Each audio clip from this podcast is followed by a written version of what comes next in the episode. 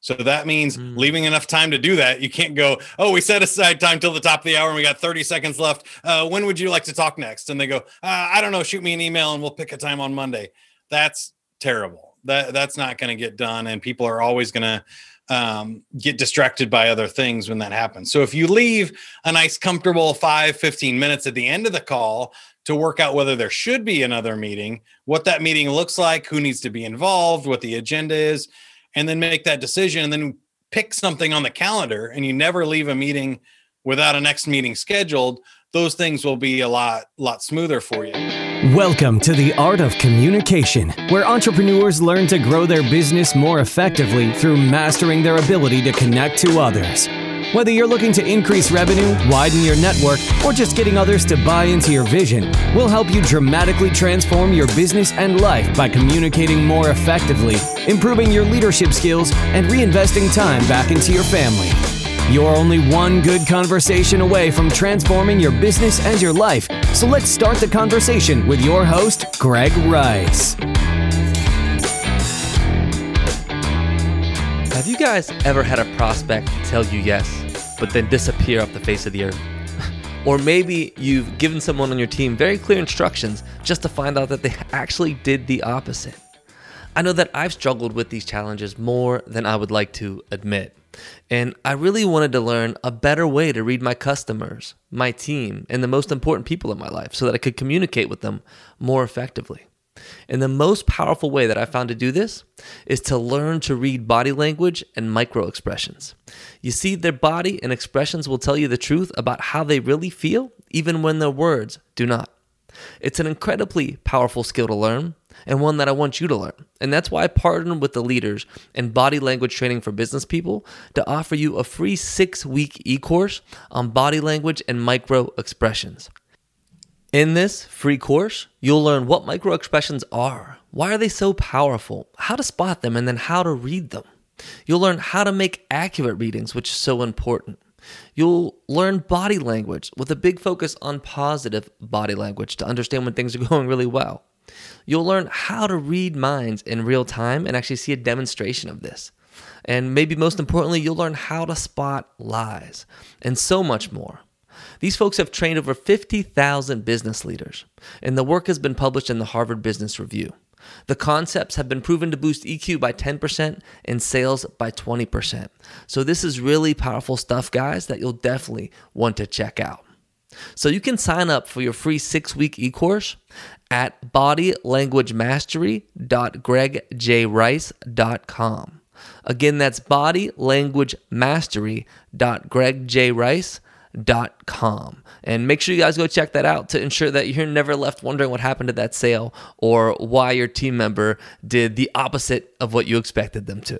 What's up, guys? I hope everybody is having a great day. Today, I had the pleasure of speaking with Mike Montague. Mike is the global head of content development for the Sandler Sales Training System. And for those of you who don't know, Sandler is one of the leading sales training systems out there today. I've actually been trained in it at two different roles, sales roles that I've had previously in my life. So it's a really powerful sales system. He's also the host of the How to Succeed podcast, where they talk about, where they talk to successful leaders and, and try to uncover the secrets of what made them successful so that we can apply it to our own lives. And he just launched a really fun podcast called the Playful Humans Podcast, where he focuses on how we as adults can get back to having fun and joy in our lives. Certainly something that I need to need to do a bit more of. Now, in, in the interview, we got into a lot of great topics. He dropped a ton of really valuable sales nuggets.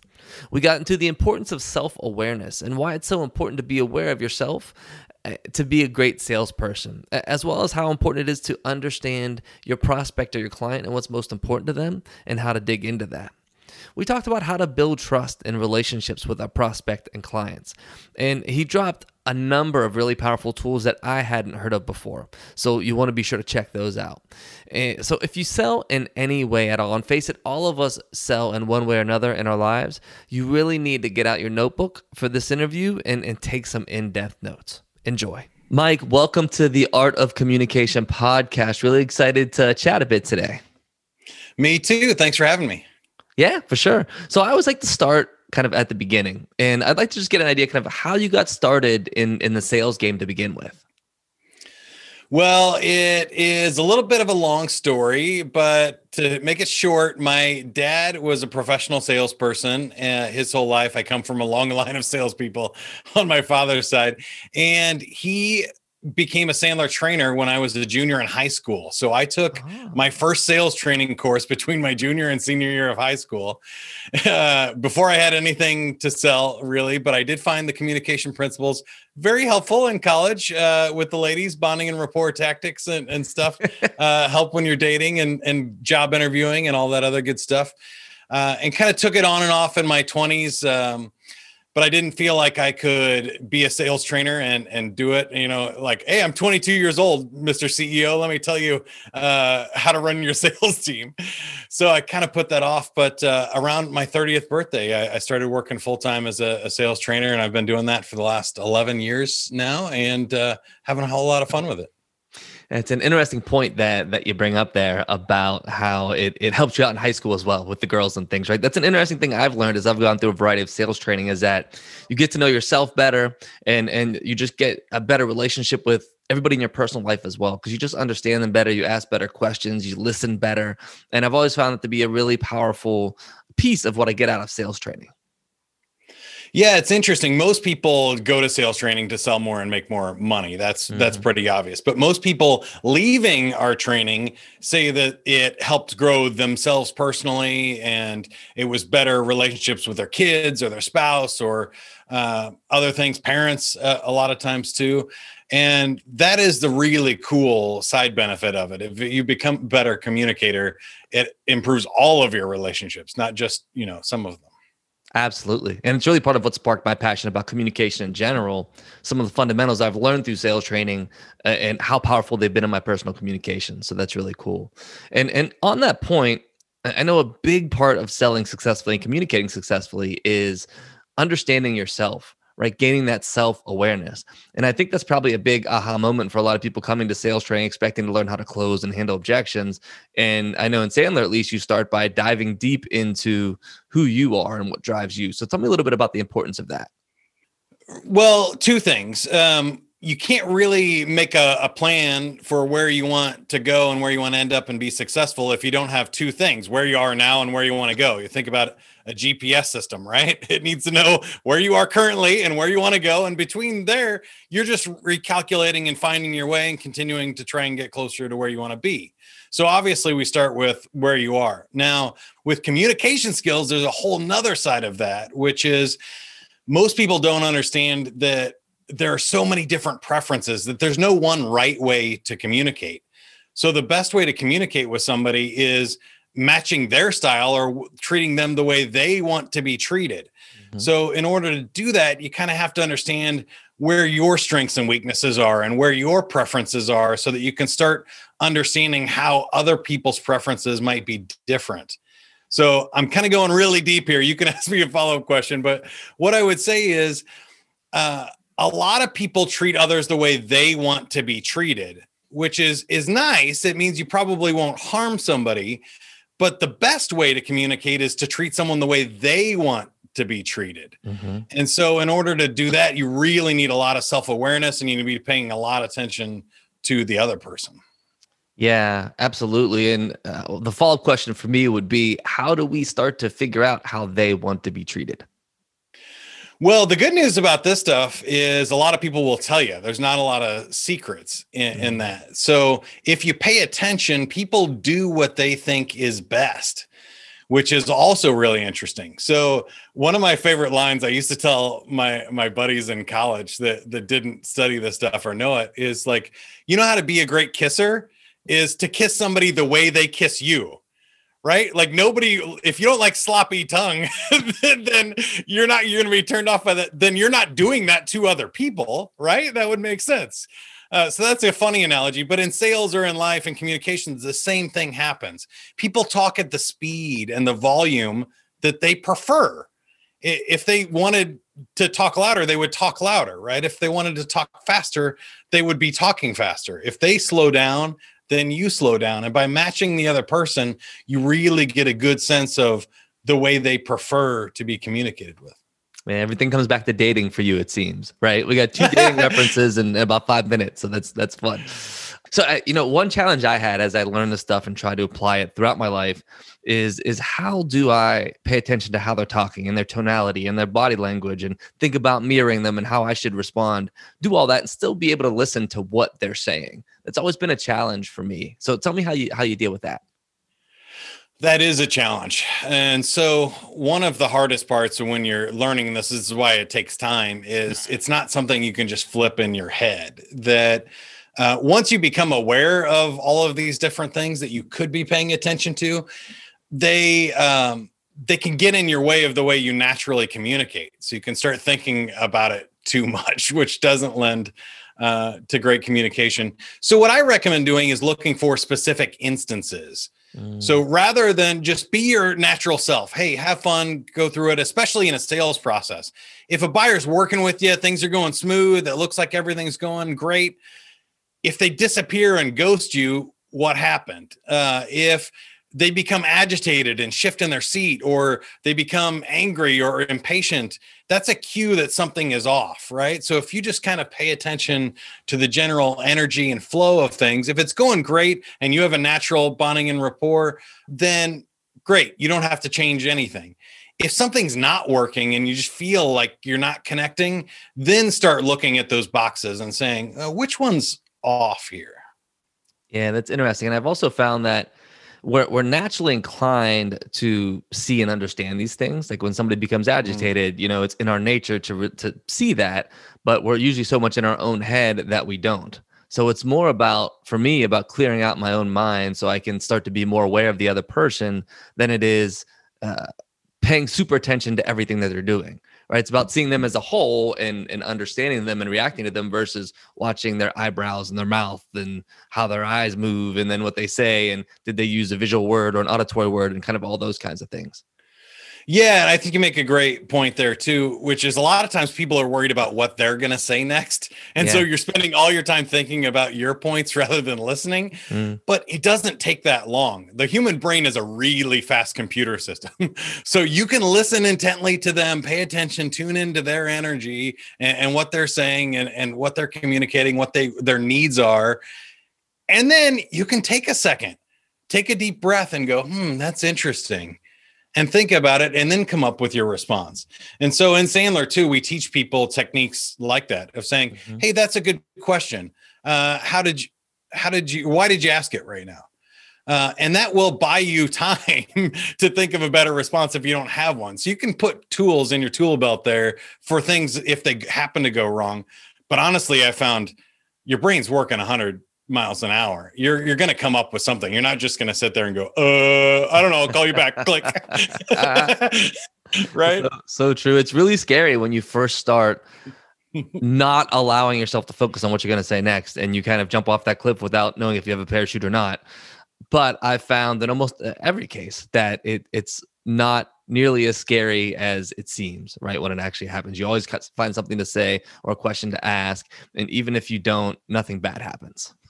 you know what I mean? Right. Yeah. And I think more of that is prep before the call anyway. Right. Absolutely. So if you learn about your products and services, if you prepare questions that you want answers to before the call, then you have all those notes in front of you. And especially now, that's one of the benefits of selling remotely. A lot of salespeople are are struggling and they want to know how to sell better virtually or over Zoom. Well, hey, one of the great things is you can have your notes up, you can have websites up, you can have all kinds of things laid out in front of you, and they don't see it at all. So you can look really smart by just working down a checklist of things you already prepared.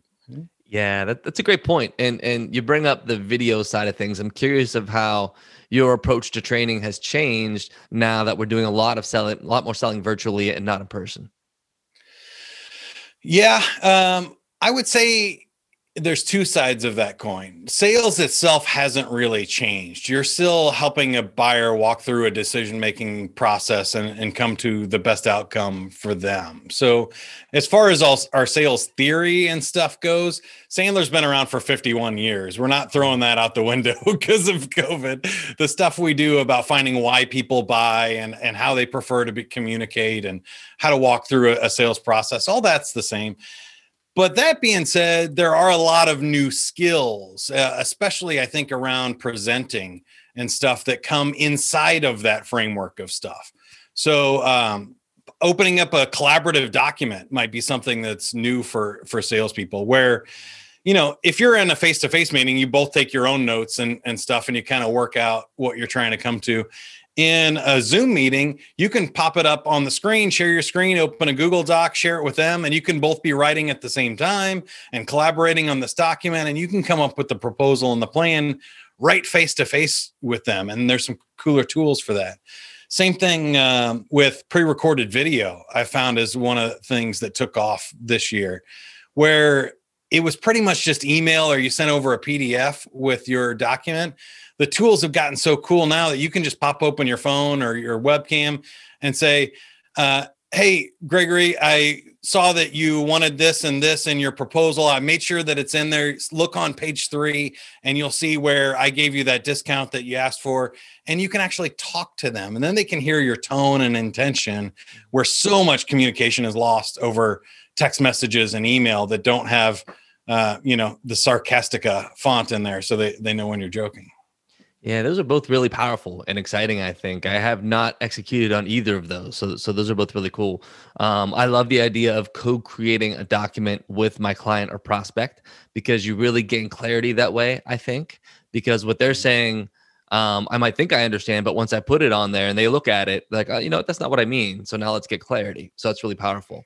And then the video piece is is so powerful because as you said, you come across with all your personal intention, but you also save time i think rather than spending yeah. a half hour crafting the perfect email explaining where everything is in the proposal it'll take five minutes to just voice a video and shoot it over um, and it's more personalized i think that's really cool you triggered another one for me that we've seen with our clients is mm. getting more people in the room because you don't have to mm. fly people together for an in-person meeting or that the scheduling tools like Calendly, I love, or uh, Find Time, get a bunch of people to to pick a time that works for them and then you can get all the decision makers on one call rather than to have a whole bunch of different meetings. Sometimes you can get to better or different people in a, a larger enterprise sale which is great or just being able to work quickly through it. You know popping open a, a zoom and, and talking it out really quickly is just a couple of clicks and it's so much easier to schedule those.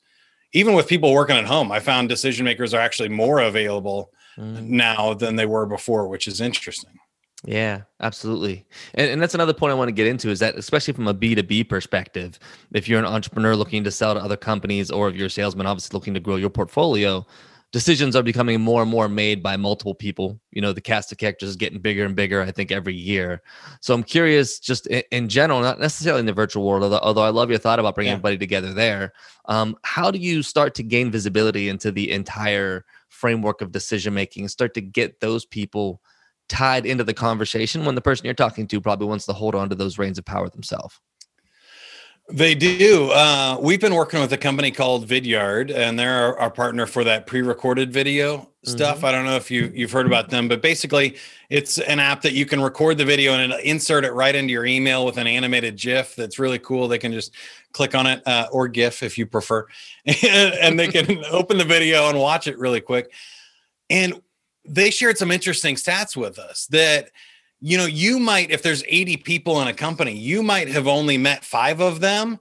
But if you send this video over to your partner and say hey here's what we talked about and here's the summary they can pass that along really easily. And so they were seeing a lot more views of the video than people they had met with in the company when you look at the stats. And so cool stuff with the technology now is you can track all of that right? How many opens uh, we also work with a company called HighSpot where you can send a document or presentation over and see who viewed it and how long they viewed it, how long they spent on each slide. So if they, you know, skip through all the way to slide five and then spent five minutes on that one, that might be the thing that's most important to them, right? And there's some yeah. really cool data analytics. Gong is another company that records the call for you.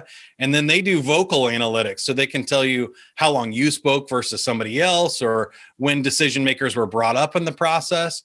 There's a really cool data about that that um, you want higher end decision makers brought up early in the process and late, but the more they kind of get involved, the longer the process tends to to take. Mm-hmm. So the best sellers were kind of getting referred down early. So they'd sure. meet with the high person and then get referred to the person taking it. And then they would make sure that they connected at the end to make sure that all the goals for all the parties were in alignment and you got consensus from all the decision makers. Yeah, very, very another another great tool I wasn't familiar with, so I, I appreciate that. I'm gonna I'm gonna be taking notes as I listen to this back and, and and definitely digging into some of these. So thank you for that. A lot of value for me, and I'm sure for my audience as well. Well, um, check them out. Some of them have free trials, but you can definitely do way too much too. So you can end yeah, up with you know several hundreds or thousands of dollars in different SaaS subscriptions for all the different tools. But but pick one that that fits your needs and what you're trying to accomplish. Yeah, chasing the shiny object.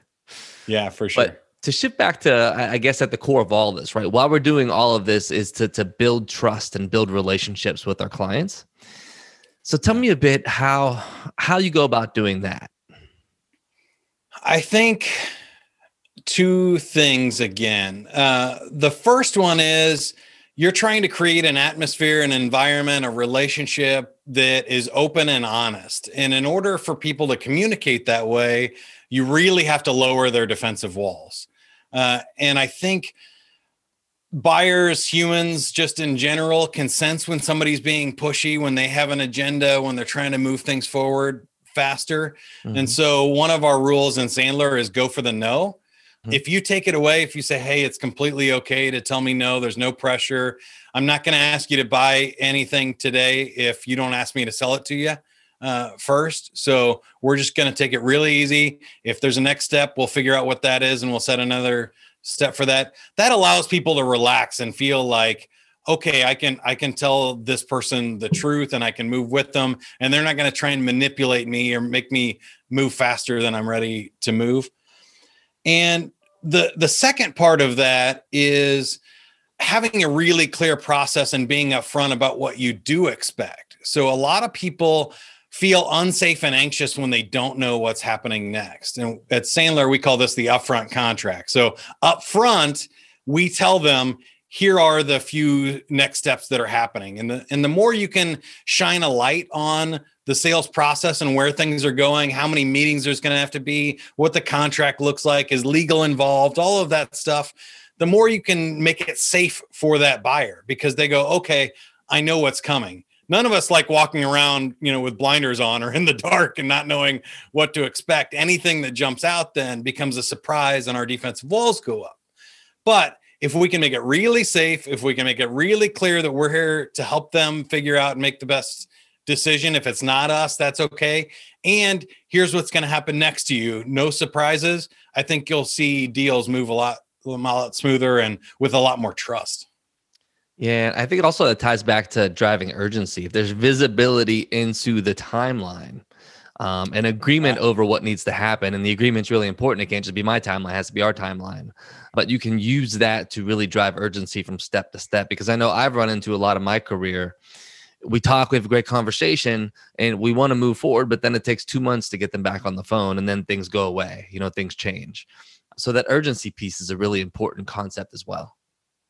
Yeah, and it has to be their urgency again. So mm-hmm. if you know where you're going and what the next step is, the key for you is being really clear about getting decisions at the end of conversations. So that means mm-hmm. leaving enough time to do that. You can't go, oh, we set aside time till the top of the hour and we got 30 seconds left. Uh, when would you like to talk next? And they go, uh, I don't know, shoot me an email and we'll pick a time on Monday. That's terrible. That that's not going to get done, and people are always going to um, get distracted by other things when that happens. So if you leave a nice, comfortable five, 15 minutes at the end of the call to work out whether there should be another meeting, what that meeting looks like, who needs to be involved, what the agenda is, and then make that decision and then pick something on the calendar and you never leave a meeting without a next meeting scheduled, those things will be a lot, lot smoother for you. And uh, I love what you said about the decision timeline because that's their sense of urgency when you know your steps and you can say, hey, we got five meetings to do before I can sell this to you, I wouldn't use those words. but if I say, I get, we got five meetings to do to get this through the process, or five steps through our, our sales process, you know, you're probably going to want to see a demo. We're probably going to have to talk to legal. We're going to want to do some sort of presentation for you and stuff at the end too, and, and make a decision how long do you want that to take? That could probably take five days or that could take five months, depending on how fast you want to move. Which one is it for you? Mm-hmm. Right. And then we let them decide. And then you'll see people starting to work with you again to make sure that those meetings are on the calendar. And if they have a reason to buy and they want results faster, you can also build that in and say, okay, yeah. well, that's great. That'll get us to yes, but you wanted to start using this, and we it's going to take us 30 days to install, and then 30 days from there for you to see the results that you're expecting. So, how fast do you want to get to that end result? Also helps create a sense of urgency without being pushy. Yeah, I think understanding the outcome that they need to achieve, you know, the milestone or the thing they're looking to fix and what's the timeline for doing that and then using that as fuel is certainly critical and building a whole timeline huge. around that. Yeah, for sure, huge. So, a bit of a different topic, you know, when we're at the point of making that sales presentation or proposal and and really at that point of here's what we're offering, you know, do you want to buy it or not? What uh, what are the keys to making a really good sales presentation? Again, I'm going to sound like a little bit of a broken record, but this is really a core concept of Sandler is to make it about them. Mm-hmm. So the number one mistake I see in salespeople again is they come up with their presentation about what they think is important, how how big and important their company is, and their presentation in the order and, and slides that they put together that they thought were best. What we see with the highest performing salespeople and successful engaging presentations is that we're putting all of that on the buyer's needs. So, what order would you like me to present these things in, or having them check out if you got a white knight and a B2B sale, that's awesome too. You got somebody mm-hmm. on your side that can coach you and you say, Hey Gregory, take a look at my my slide deck. Is there anything you delete out of here? Anything that's missing? Should I flip these slides around? I want to make sure that we cover your agenda and get to the most important things first. Uh, I think that's huge. And then finally, I would say the best way to resonate with somebody in a presentation is to tell their story better than they can tell it themselves. So a lot of times salespeople focus on our story. Here's why our company exists and why our product is better. And let me tell you our story when what really connects better is let me tell you your story. You're probably experiencing XYZ. You've probably tried ABC to fix it, and that happened to do this instead of this. But what we do differently is we're going to solve X by doing this instead of this. And our clients see this story here and we're telling it in their world because that's what they care about. They don't care how long we've been in business, how credible our mm-hmm. stuff is, you know, that we think it's cheap and better or cheaper and better quality and faster because every salesperson says that, right? For sure. So what we really got to do is get into their heads and figure out what their story is, what their goals are, what their problems and challenges and obstacles are between getting to that reality. I think the key to understanding those is about asking great questions. So tell mm-hmm. me a mm-hmm. little bit about uh, your strategy around asking questions and maybe share a few quick examples.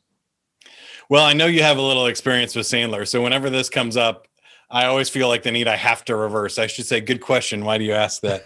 uh, but uh, all right, let's talk about questions. I think they're critical. We have a, a document you can find if you go to sandler.com slash sell there's a free online e-learning library and there's a white paper in there called 101 questions you can ask on a sales call. And, and it comes from our, our book asking questions the sandler way.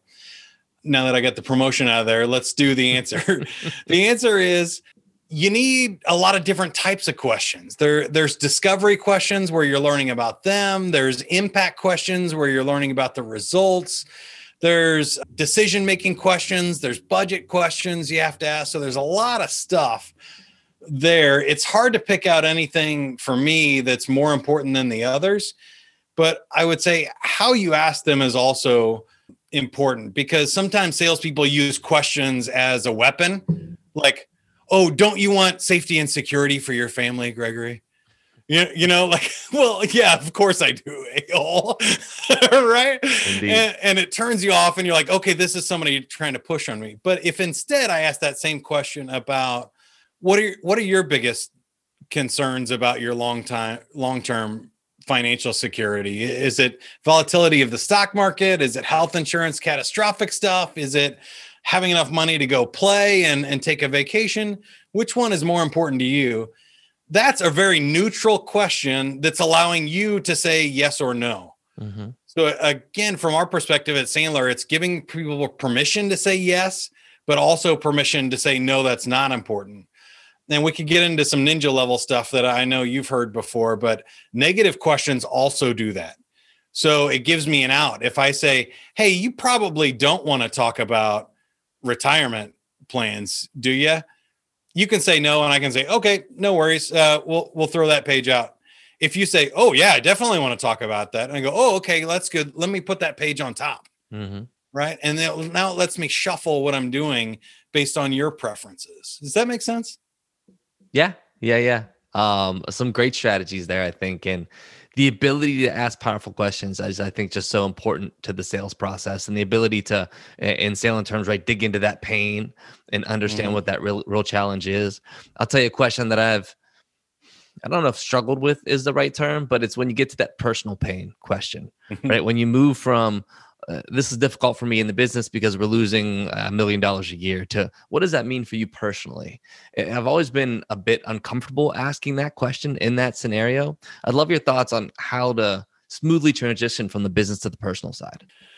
That's definitely not unusual. That's probably one of the the most common struggle points for for people who figure out our, our process of uh and let me start there just for people that don't know sandler we teach a, a three part process. We want to know the business impact, right? What are the symptoms? What are the problems that you're seeing? Why did they call you to fix something in the first place, right?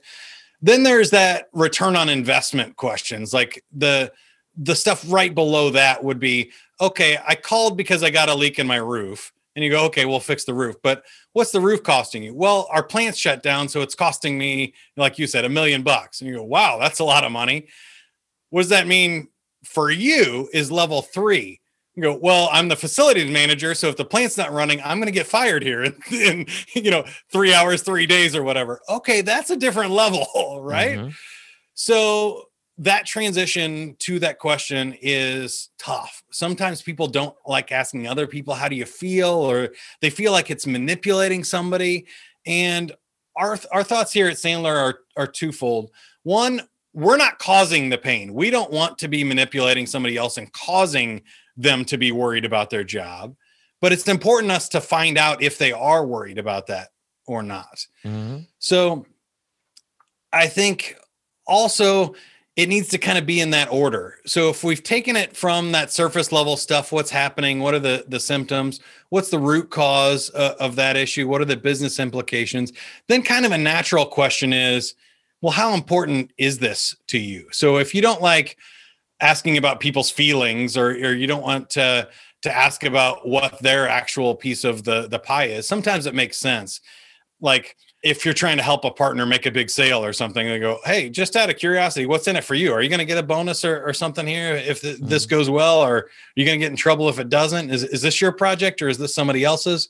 Those are some cool kind of personal questions that just kind of say, I'm looking out for you, right?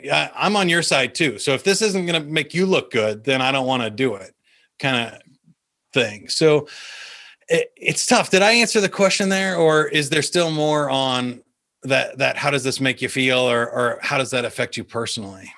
I, I think you you answered it effectively. Um, and, and my takeaway there and what I've learned as well is that my own mindset is so important if I can look at it by uh, through the lens of I want to help this person, answering this question is going to help me help them more effectively. I can do it very comfortably. If it's I'm trying to understand their emotional, you know, underpinning so that I can manipulate them, then right. I, it's very hard for me to do, even though the question might be the same in either regard. So I think your own mindset is really important in making sure that your own intent is in the right place. And if that's the case, then you can be very comfortable asking the question. It's a huge difference, a, a, huge difference. And I think that's the difference between good salespeople and bad salespeople across the board. When you look start to finish on a sales call, you know, somebody prospecting that calls and says, Hey, can I have five minutes of your time? I want to tell you about this great deal we have. And they're interrupting your day and they're pushing their agenda and they haven't asked for a second, whether you want to hear it or you're interested or not. That's totally different than somebody that calls up and says, Hey, did I, I catch you at a bad time? I'm not sure if it makes sense for us to talk or not. It's okay if you say no, but can I tell you who I am and, and what I do? And, and you tell me then if we should hang up. Mm-hmm that's that's completely different and all it is is the intention. Both people are making cold calls. At sandler we teach you people even to be more honest than that. So if you really want to try one and you got some guts you know on your next call just say hey gregory this is a cold call. Uh, do you want to hang up now? And it usually gets a laugh and they go no what do you got? And you go uh-huh. okay I'll, let me tell you i promise it'll be a short conversation if there's nothing here. If there is we'll schedule time to talk later. I don't want to interrupt your day yeah. Really low pressure, really easy in their best interest. But there's some cool stuff, and there's a lot of people in pain right now. If we think about uh, if you had the COVID vaccine or you have a cure for cancer, you'd probably want to call up everybody and say, "Hey, do you want this or not?" Mm-hmm. If if no, and you're you don't like vaccines and you're not going to do it, great. We'll hang up. There's plenty of people that want it, uh, but if you do want it, I can tell you where you can go to to get it and get that appointment scheduled for you. That's a helpful phone call it's basically a sales call, right? Mm-hmm. Yeah, it goes back to the intent, like we were talking yeah. about. So as we're as we're running low on time here, I wanted to ask you about the podcast, the How to Succeed podcast, and uh, what are the things that you cover on there? Because it's uh, How to Succeed is a little bit of a different title, I guess, than I would have suspected. Right? It's not how to sell; it's how to succeed. Yeah, we do have a Selling the Sandler Way podcast and, and one uh, another one called Activation Nation for SaaS companies. But the How to Succeed podcast is really about personal and professional growth. So mm-hmm. our tagline is help you get to the top and stay there. So we might be talking about goal setting, might be talking about communication. We do a lot of sales topics and stuff as well, a lot of leadership topics on there. We have uh, close to 500 episodes now coming up on that and new one comes out every Monday where I interview a guest on uh, the topic. And it's really around talking to cool people that have been successful, whether they're authors or successful salespeople or influencing uh, leaders, thought leaders. Uh, we've had Olympic athletes, uh, you know, guys that swam with Michael Phelps, to people that were on uh, Deadliest Catch and in crazy situations about how do you design your career and stuff. And and I just wanted to do something for me that was about success but but fulfillment of success not just mm-hmm. how do you mm-hmm. make more money because there's lots of how do you sell out there how do you make more money kind of stuff i wanted it to be about how do you enjoy your career how do you enjoy your life how do you improve your attitude your regular behaviors and actions and then get some cool tips and techniques in there too around how to do stuff better very cool. We'll definitely want to check that out. And then you just launched another podcast, right? The Playful Human, which I think is, is definitely interesting. Tell me a bit about that. So that one is my own personal passion project. I kind of saw with the quarantines and stuff this year that just a lot of play and fun has been sucked out of of life. And also even before that that there's this trend towards efficiency and time management and all of these apps and tools and and we're all getting sucked in by social media and stuff that what we're kind of do is doing is distracting ourselves. We're not really being engaged and and playful and and having fun or being social with other people. Like we all know social media is not social. There's a big difference between you know talking with a friend in, in person and having dinner and seeing what they did on vacation on facebook. So that's kind of the idea of this. It's reminding and encouraging adults to rediscover play and fun and recreation and making space in your life to actually enjoy it rather than waiting until you're you're 65 and retire and then go oh i should probably have some fun because uh, that was a lot of work. Like, like, let's have fun now. So it's Playful Humans uh, on iTunes, Google Play, and stuff, or playfulhumans.com. There's a community there too. I appreciate that. Yeah, yeah, I love that, and I think we all need to be a bit more playful. My kids keep me somewhat playful, um, but uh, I, am always pulling away from that a little bit. I think I, I just need to dive into that more sometimes. I think. Yeah, it's funny. I think as we grow up, we're all kind of we all kind of get beat down. I, I think of it kind of like a a sine curve or, or something, or sometimes it's edges where you know, when we're kids, we just play and we have fun, and that's natural. And you do goofy things and you wear weird clothes because you thought it was cool and crazy Halloween costumes and stuff. And then a friend makes fun of you, or somebody, an adult tells you to sit down and be quiet, or mm. somebody tells you you have to pay attention in order to get an A. And all of a sudden, these edges start rounding out and this this curve or wave of life where there used to be cool peaks and some valleys.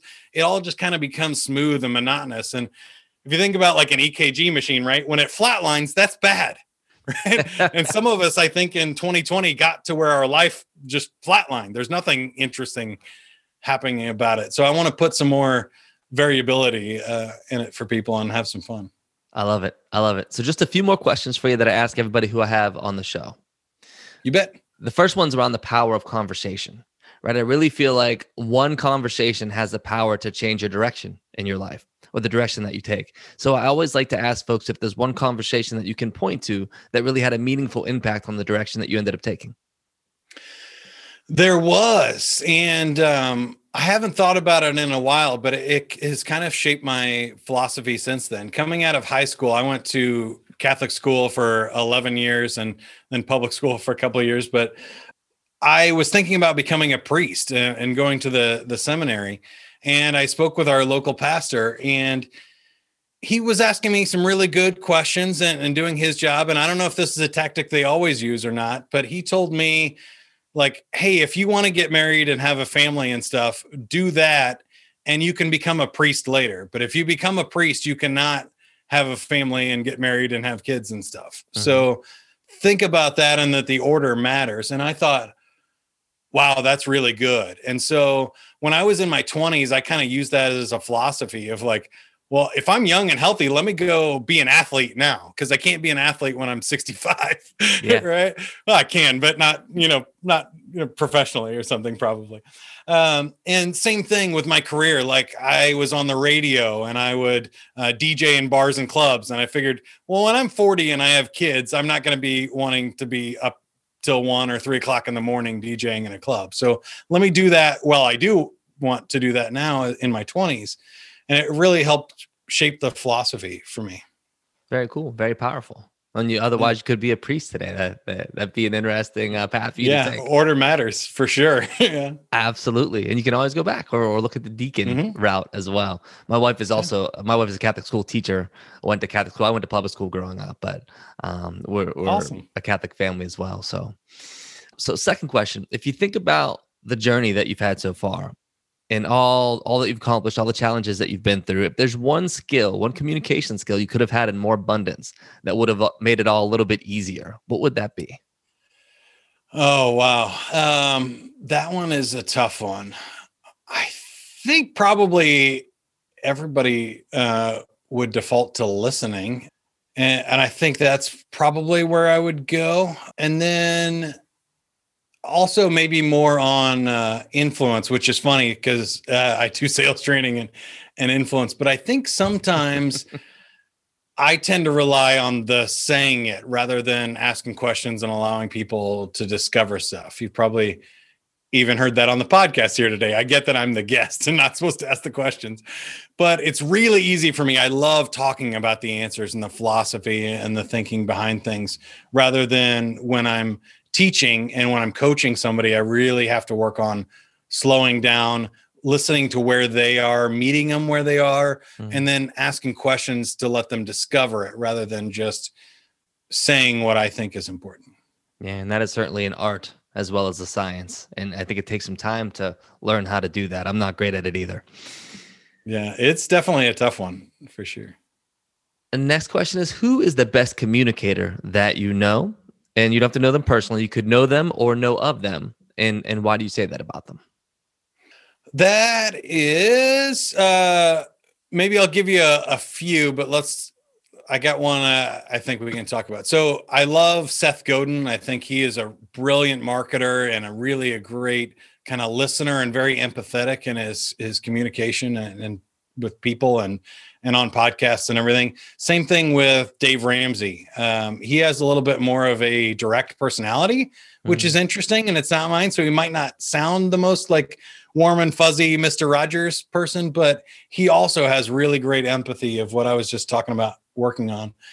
And then in my personal life, I was thinking about a cousin of, of mine. I, I kind of joke, I'm not going to say their name because, because I, I kind of joke with our family about it.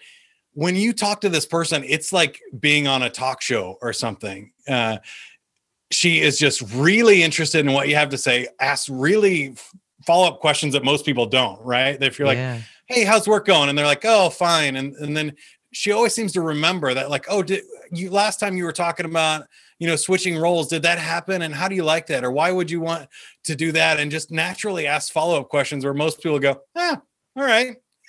so how about the you know and they move on yeah and so it's yeah. really like being on a, a talk show or a podcast when talking to her and it's a really cool experience for sure yeah, I, I, mean, I think that that is also a great sales tool if you have that talent or can build that talent to curiosity. Yeah, for sure, and true, just passionate, genuine curiosity um, is is an amazing thing. So, last question for you: Where can people find you? So, uh, definitely, if you're a podcast listener, search for How to Succeed or Playful Humans podcast.